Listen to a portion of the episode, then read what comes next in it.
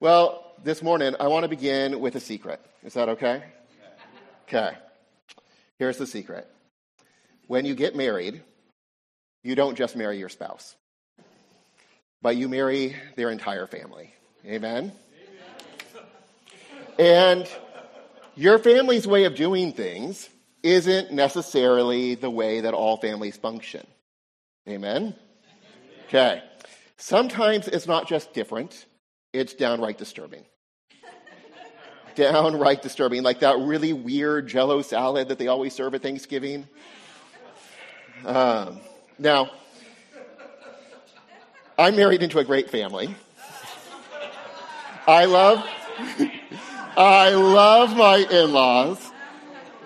This is, this is kind of nervous. My mom's sitting next to, to my wife. Um, but Tracy, uh, well, she loves my family too. Don't worry, mom. But she does find some of our conversations a little disturbing. The Hall family has a real knack for dark humor. It's been a tried and true coping mechanism of ours for years. And let's face it, like making light of scary or difficult situations can kind of be helpful at times.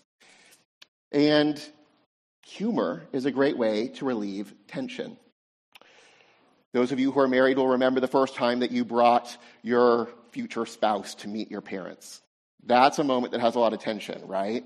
Like, oh gosh, you really want them to like them. You really want your future spouse to not think that your family's super weird yet. Um, but at the same time, you don't want them to like them too much because you're not sure that you like your own family too much and you're, you're super self conscious. There's a lot going on there. And when my mother introduced my father to my grandmother as her boyfriend, my grandmother handled the situation by looking at my father and saying, You've picked a real lemon in the garden of love. Like, what a terrible thing to say. Like, I don't even really understand what it means, but I don't think you want to be a lemon in the garden of love, right? Like, I don't know, maybe a rose or something. And while you can sit there and go, like, gosh, like, Matt, your grandmother sounds like a terrible person, for my dad, it was actually probably kind of helpful, right? Like, here's this person who you want to win over. And my grandmother, instead of being fiercely on my mother's side, is already like, dude, I'm on your side. Like, she's a lemon. Like, you picked a lemon. Uh, and so suddenly, my dad doesn't have to worry so much about impressing his maybe future mother in law, and he can just enjoy the meal. My grandmother was a formidable woman. She was intimidating, so I'm sure that it was helpful.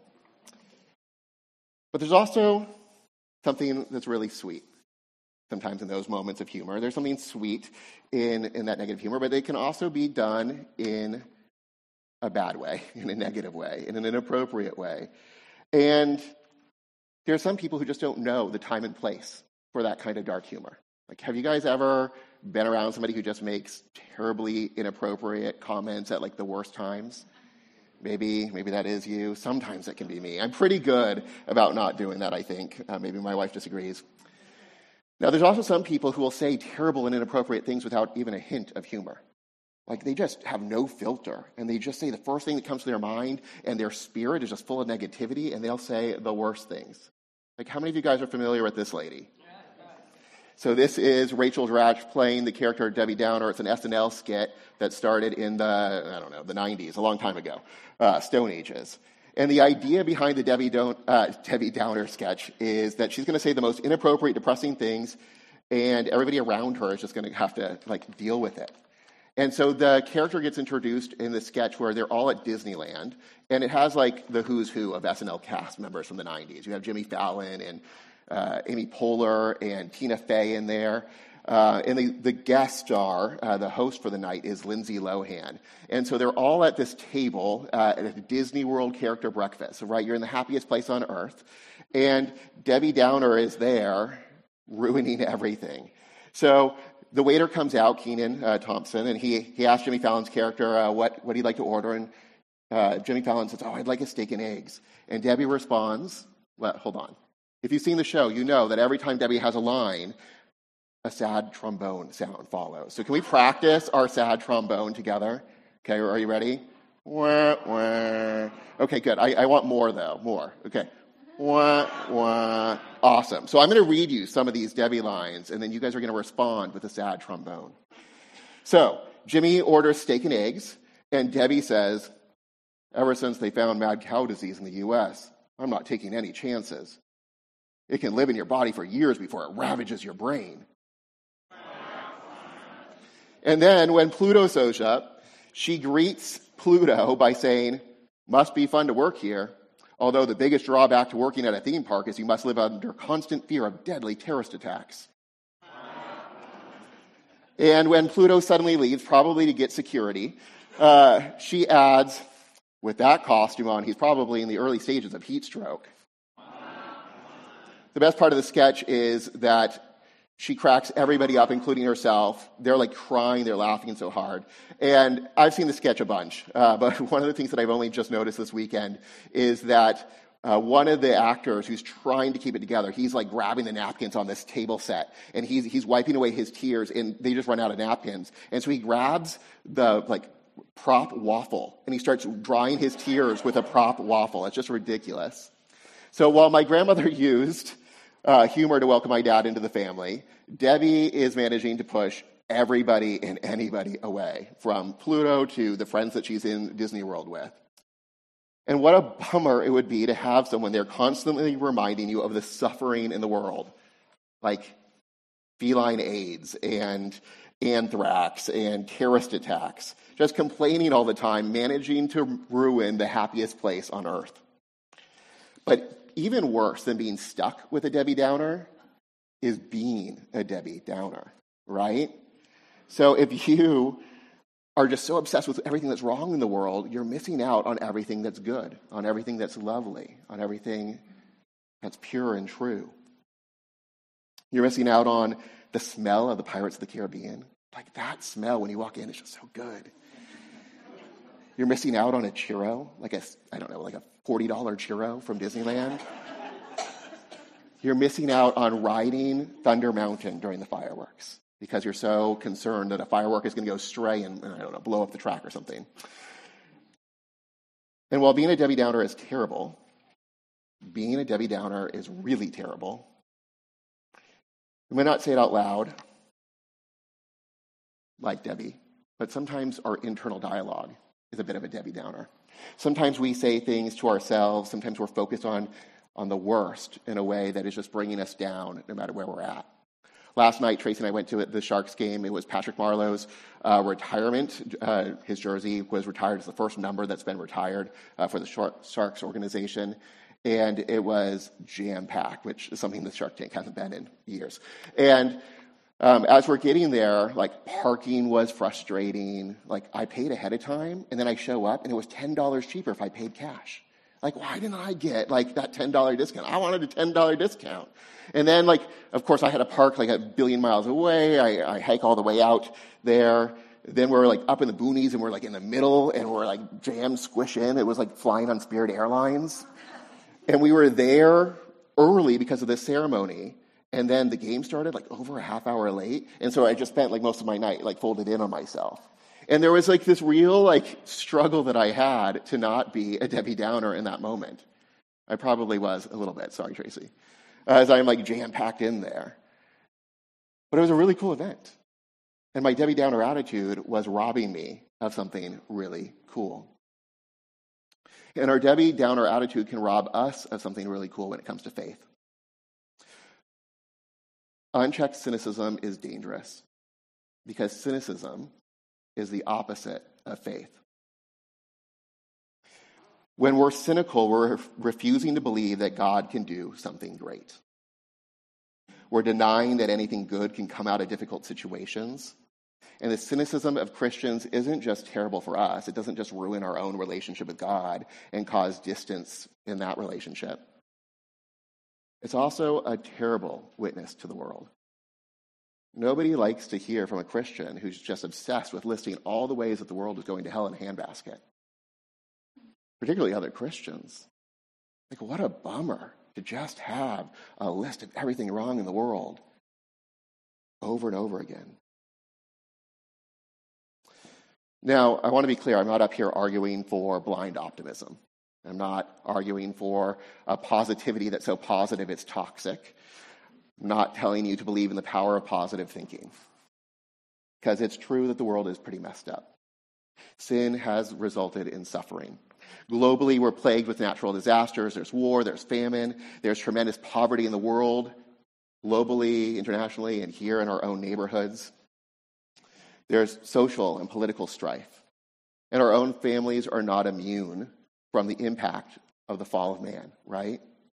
We have relational conflict, we have family feuds, struggling marriages, resentment, and bitterness. American teenagers today cite loneliness as one of their greatest struggles at a time when most of them have a cell phone in their hand that allows them to talk to friends at any time. And while technology might make these relationships more accessible, our changing culture has resulted in a far greater shallowness of relationship. Isn't that ironic? We have better access to each other than ever before, and a shallower relationship than ever before. And this isolation is not just from each other, but because of sin, apart from the saving work of Jesus, it's in our relationship with God. And we can look at all of this brokenness. We can become obsessed with all this brokenness, and we can forget Jesus. And when we forget Jesus, we become blinded by our circumstances to the hope that we have in Him. And not just our hope. The hope we have in Jesus is not just for ourselves, it's for everyone, it's for others. When we become Debbie Downers, we're robbing ourselves and others of the hope of Jesus. We're not supposed to be Debbie Downers, we're supposed to be hopeful Hannahs. This kind of missing hope, being blinded by our circumstances, is challenged and it's confronted in Acts chapter 3. Dr. Luke, the author of the book, tells us a story of a man with no hope to get what he actually needs, begging for not nearly enough on the doorsteps of God's temple. For decades, this man has been carried to the temple gates and left to beg. One of the foundations of the Jewish faith is kindness, showing kindness, giving alms. And so it's strategic that the lame man chooses this location to ask for help from people going up for prayer. It's not unusual for people who need help to come to places of worship. We see it here. And as people would come in to worship in the temple, they have to see him. And if they're coming in and they're purporting to be good Jews who are following the Jewish tenets, it's really hard to ignore their call to kindness, right? So he's placed himself in a place to take opportunity of his own cynicism about people of faith. Because maybe if he's right outside of the place where they're worshiping, they'll feel compelled to do what they're supposed to do, which is to take care of the poor. It's ironic that the name of the gate that this man is placed at in Acts chapter 3, it's called Beautiful. That's a nickname that this gate has. And it's called beautiful in part because it's made of Corinthian bronze. It's ornate, it looks gold, it's shiny.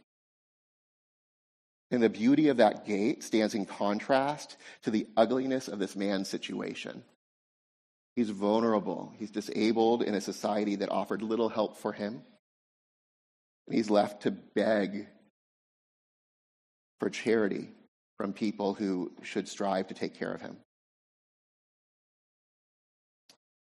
This man knows something, he believes something. This community has degenerated so much from their purpose, so much from their biblical obligations to the poor, that his best chance of surviving, his best chance of having food for the day, is to manipulate and guilt trip them by his presence outside of their place of worship. It's in Deuteronomy where God's people are told if among you one of your brothers should become poor, if any of your towns within your land that the Lord your God has given you, you shall not harden your heart or shut your hand against your poor brother, but you shall open your hand to him and lend him sufficient for his need, whatever it may be. There's this radical call to generosity that God has for his people in Deuteronomy. And Luke highlights this irony because remember what we just studied last week. What happened last week? Last week we see the new church come together, right? And they had everything in common. So much so that they were actually selling property to see that the needs of others in their community were being met. And while the early church is a positive contrast, a contrast that we're challenged to live up to, this story is a sobering reminder that it's possible to attend religious services while ignoring the needs right in front of us. This situation at the beautiful gates reminds us of the ugliness of our own sin. There's just something really sad about this man's life experience, about the cynicism that he has to carry. And there's something really sad about the cynicism of all those who walk by him and see him day after day, year after year, begging on the doorsteps of God's temple, largely ignored by God's people. But something unexpected happens. Something this man wasn't even allowing himself to consider. Will you guys turn with me to Acts chapter 3? We're going to begin in verse 3. So, seeing Peter and John about to go into the temple, he asked to receive alms. And Peter directed his gaze at him, as did John, and said, Look at us. And he fixed his attention on them, expecting to receive something from them.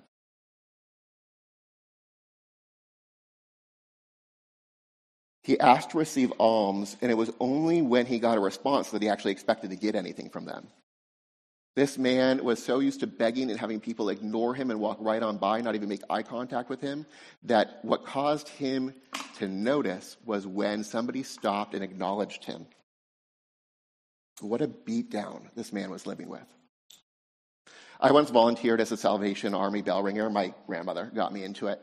And I was standing next to that kettle outside of a, a kettle outside of a Safeway, and I was ringing my bell for way too long. There is nothing more boring than ringing a Salvation Army bell.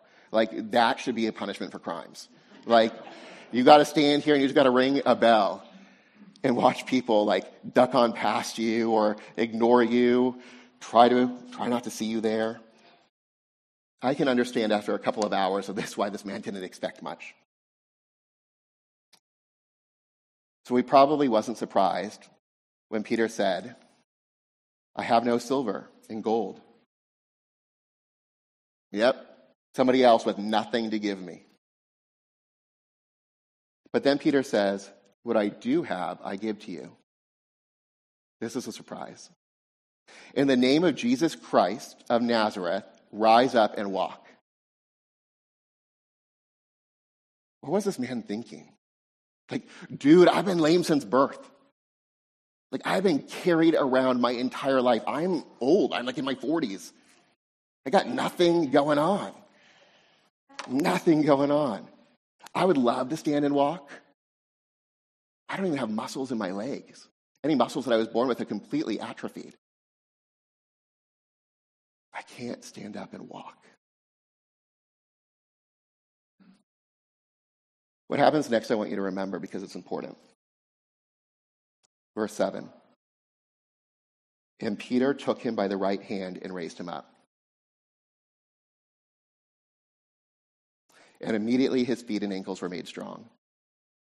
Sometimes we're told if you only have faith, good things will happen. If you have faith, good things will happen. And this can be a crushing burden to live with.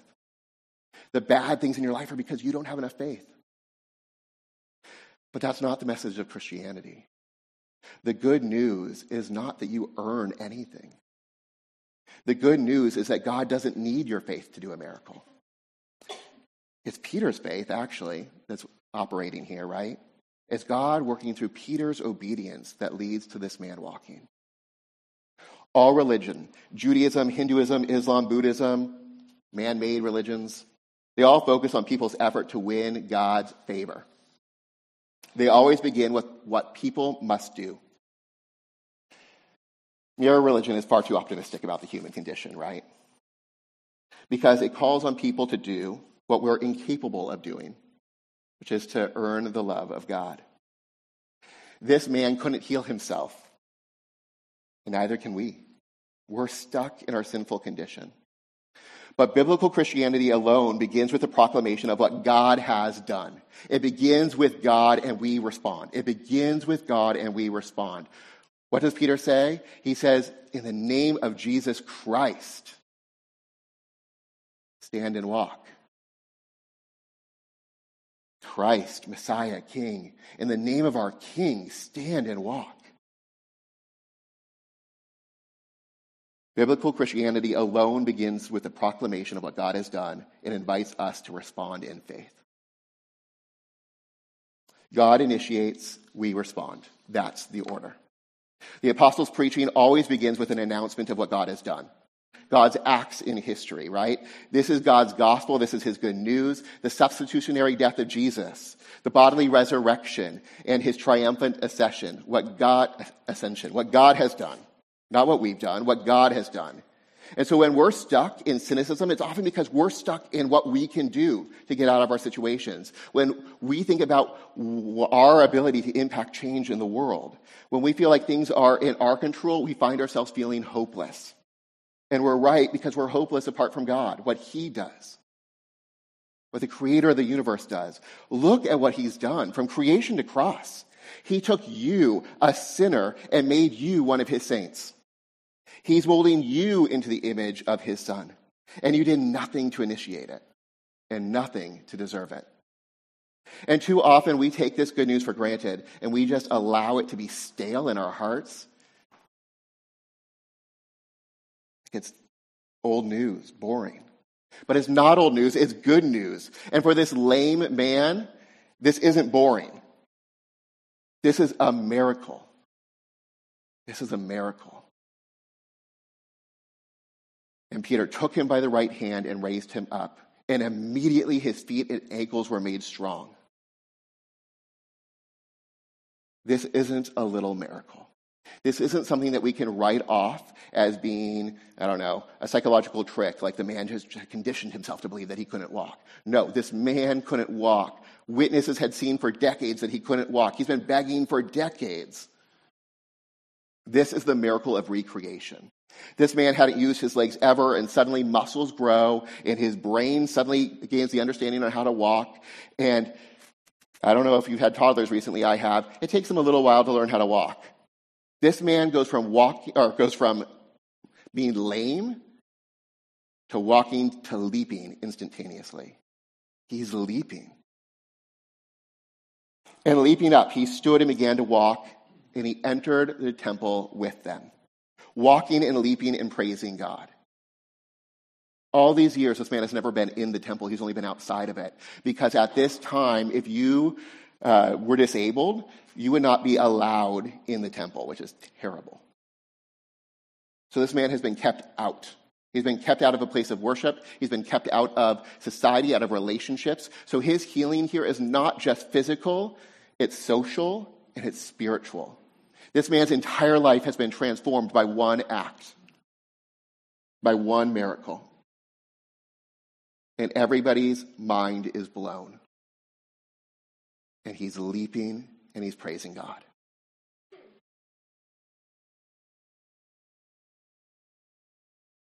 Our sin would keep us out of a relationship with God, apart from the saving work of Jesus.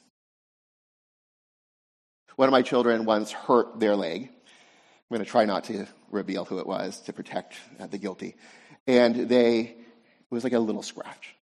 And they would see the scratch and be reminded that they had injured their leg, and they would like limp around. And it wasn't just limping, it was like full on like crawling, just like overly dramatic. Like, my leg it's, is broken. My mother in law finally figured out that uh, if we just put pants on and hide the boo boo, they can walk. It was miraculous. Too often we're focused on the little scratches of life and we ignore the miracle that we've experienced.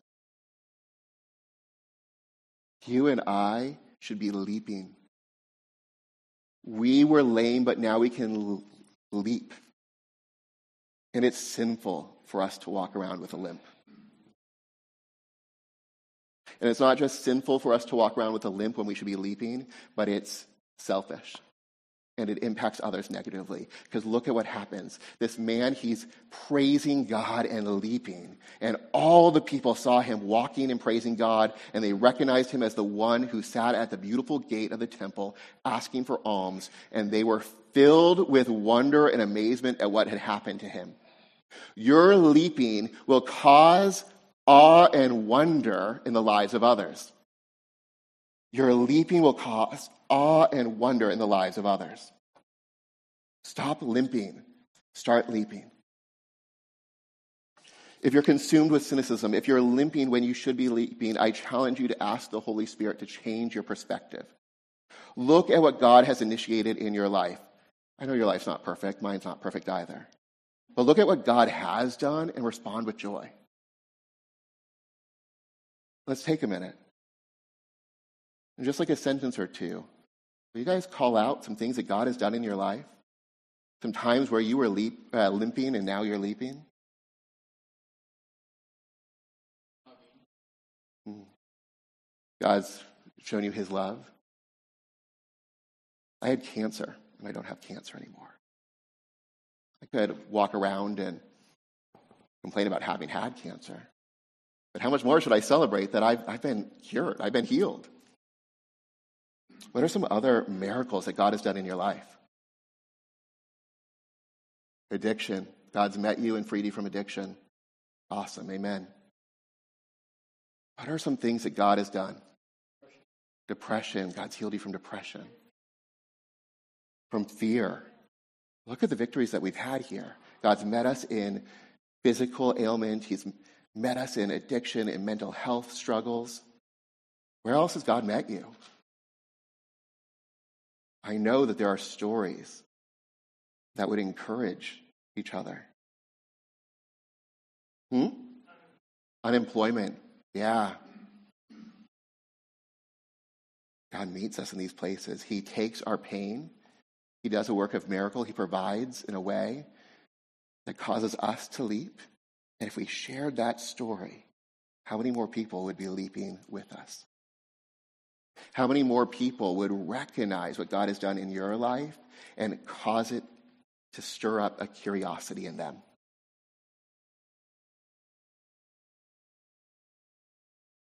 One of my favorite C.S. Lewis books is The Screwtape Letters. It's the story of a like senior demon tormentor advising his young nephew in the, in the crafts of being a demon. And one of the things he says is that their job as demons is to distract men from who God is and what he did. Let's not allow ourselves to be distracted anymore. How has God showed up in your life?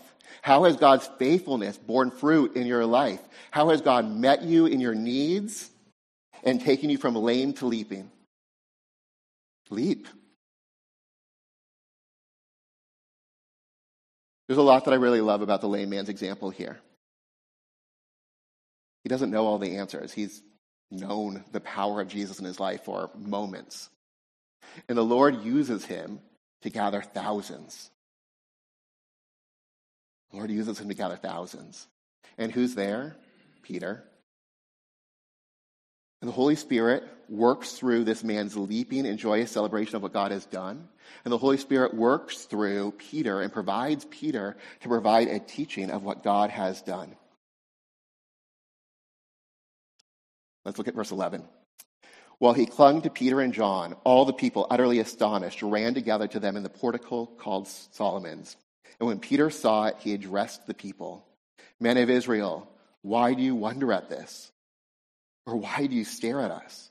As though by our own power or piety we have made him walk. I love this. Peter's like being very clear. This is not about me, this is about God. He says, The God of Abraham, the God of Isaac, and the God of Jacob, the God of our fathers, glorified his servant Jesus. Remember, I told you, God acts, we respond. So what does Peter do? He's telling the story of God's faithfulness to Jewish people for centuries. The God of Abraham who was faithful to Abraham when Abraham wasn't. The God of Isaac who was faithful to Isaac when Isaac wasn't. The God of Jacob who was faithful to Jacob when Jacob wasn't. The God of our fathers glorified his servant Jesus whom you delivered over in the presence of Pilate when Pilate had decided to release him. You denied the holy and righteous one and asked for a murderer to be granted to you, and you killed the author of life whom God raised from the dead. To this we are witnesses. And by his name, by faith in his name, has made this man strong, whom you see and know, and the faith that is through Jesus has given the man the perfect health in the presence of you all. Don't deny what God has done in your life. Speak it boldly and with passion.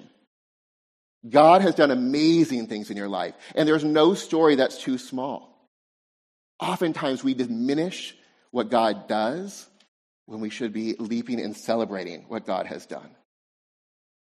God is amazing. And our reaction to that amazement should be leaping.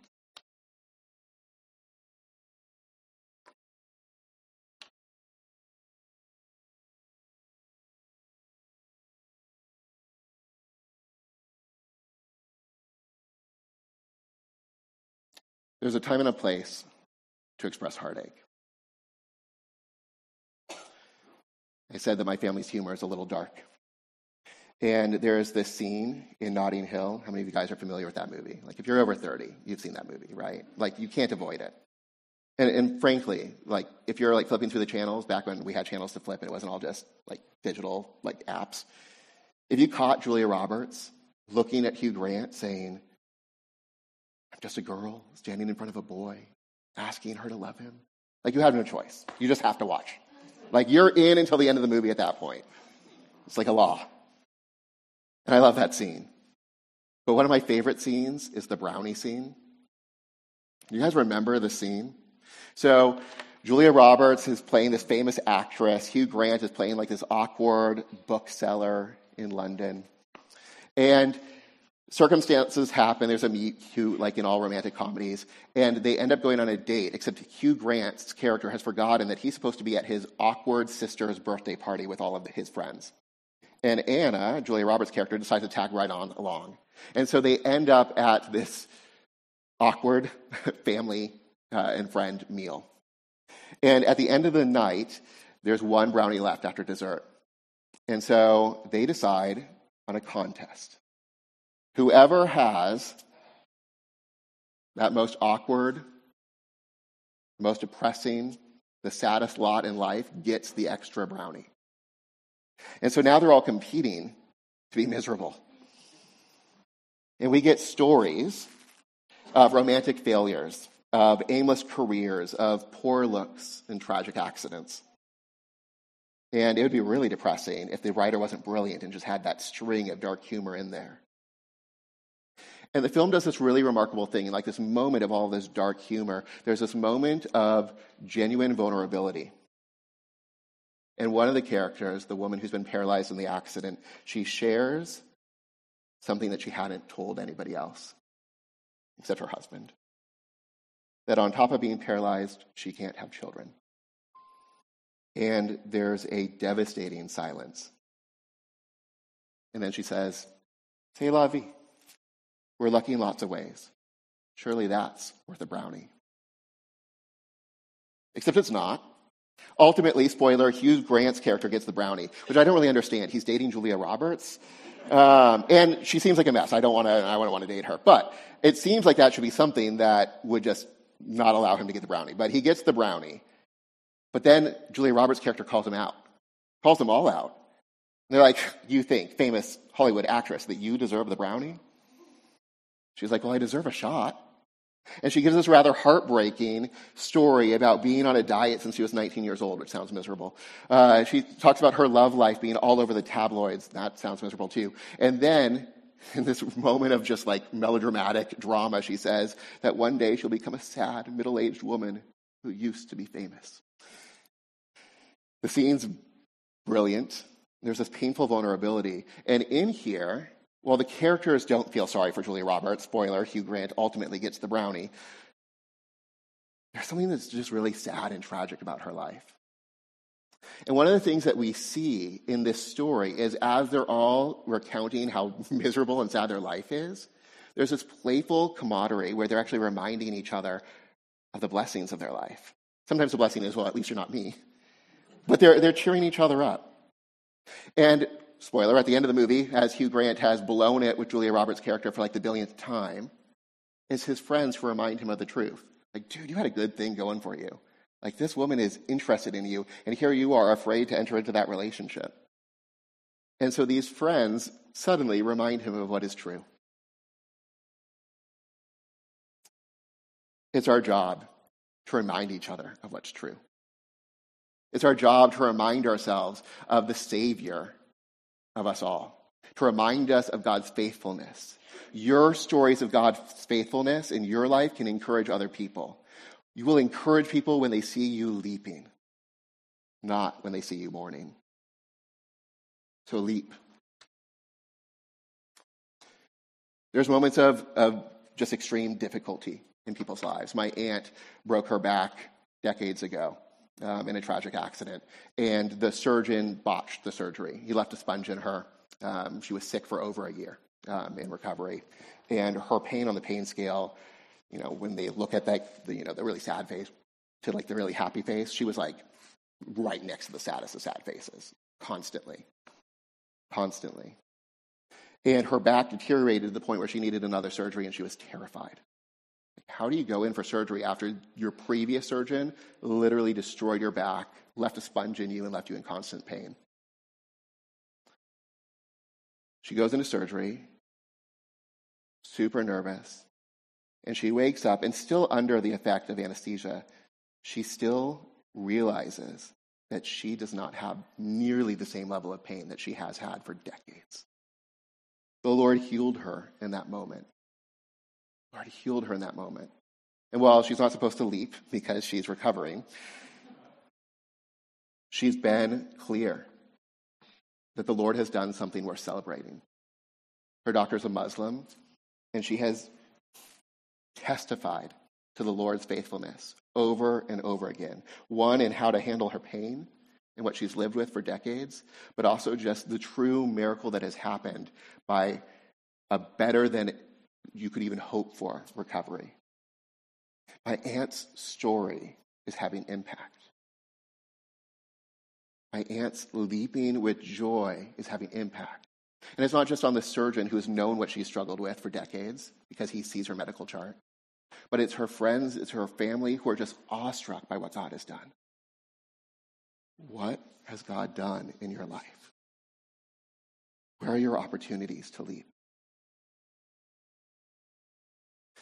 We've shared a little bit with you over this year that there's a lawsuit, Pioneer High School, against uh, Fellowship of Christian Athletes. And it's, it's a big mess. Actually, the trial's coming up this next month. Um, and depending on how it goes, it could end up at the Supreme Court. And the students at Pioneer, the Christian students, are under a tremendous amount of pressure. And it's not hard to be really discouraged and kind of angry about what's happening. But even in the midst of pain and difficulty, God's faithful and He's good.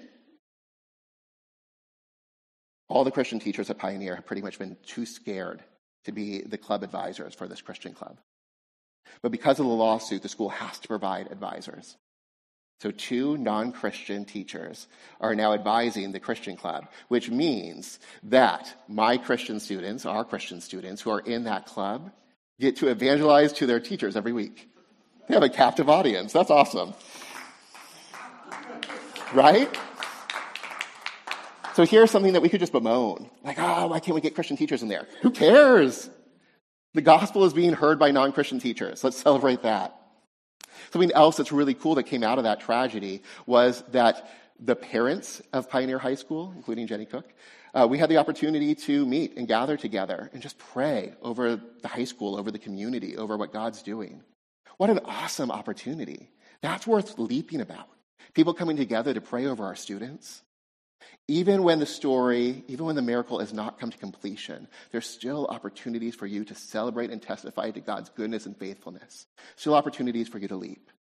So, my challenge, my encouragement for you this week is to consider where you should be leaping.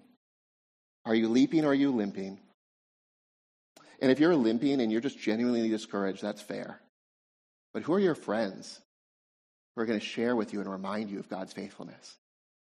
Who are you going to turn to? What stories of leaping are you going to turn to? Will you guys pray with me?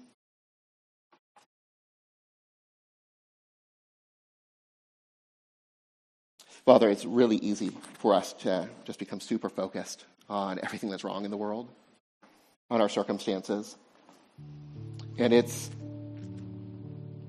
sinful when we allow that cynicism to consume us to the point that we no longer see you, that we no longer see what it is that you've done in the world and in our life, that we allow our cynicism to block us from having a place of joy, from proudly and boldly proclaiming to the world that you are God, that you are good, that you take our sorrows and you turn them into joy.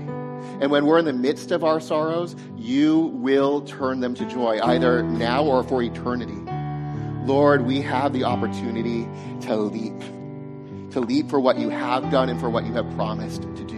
So, Lord, as we finish out this worship service this morning, Lord, will we dance and leap and sing with joy as people who have the tremendous blessing of knowing your love in our lives. And Lord, would we take that joyful, leaping, dancing spirit out of this room and use it to call others to greater faith in you or to call others to faith in you for the very first time.